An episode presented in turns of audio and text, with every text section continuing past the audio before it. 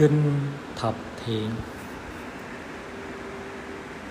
Một thời Đức Thế Tôn dạy chúng Long Vương rằng, Do tất cả chúng sanh tâm tượng có khác biệt, Nên tạo nghiệp khác nhau.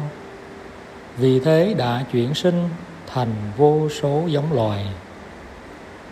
Này Long Vương nên biết, Với hội chúng nơi đây, Các loài trong đại hải hình sắc riêng khác nhau là do đâu mà có.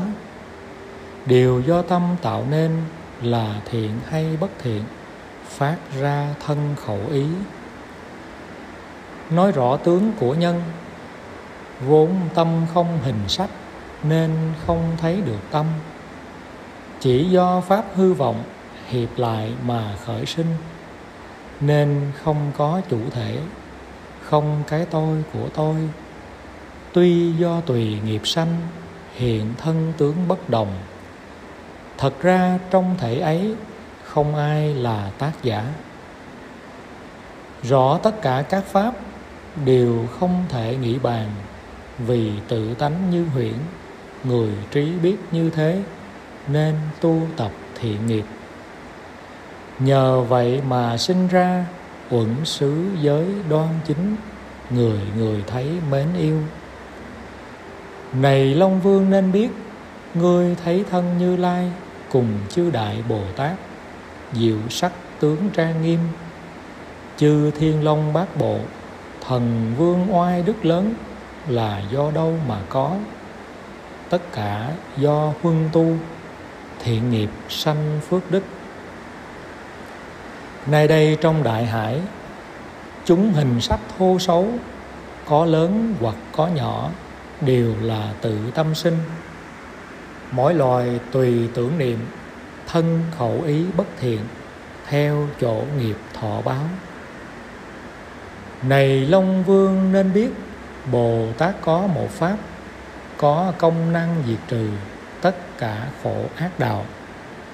Thế nào là một pháp? Là ngày đêm ghi nhớ, quán sát các pháp lành, khiến cho các pháp lành mỗi niệm, mỗi tăng trưởng. Không để một mãi mai tâm xấu ác xen vào, khiến pháp lành tròn đủ, thường được gần gũi phật, bồ tát và thánh chúng. Rõ hình tướng thiện pháp thiện pháp đây chính là mười nghiệp lành cao quý. Thế nào là mười nghiệp? Một hàng lìa sát sanh hai hàng lìa trộm cắp. Ba hàng lìa tà hạnh. Bốn hàng lìa nói dối. Năm hàng lìa chia rẽ. Sáu hàng lìa nói ác.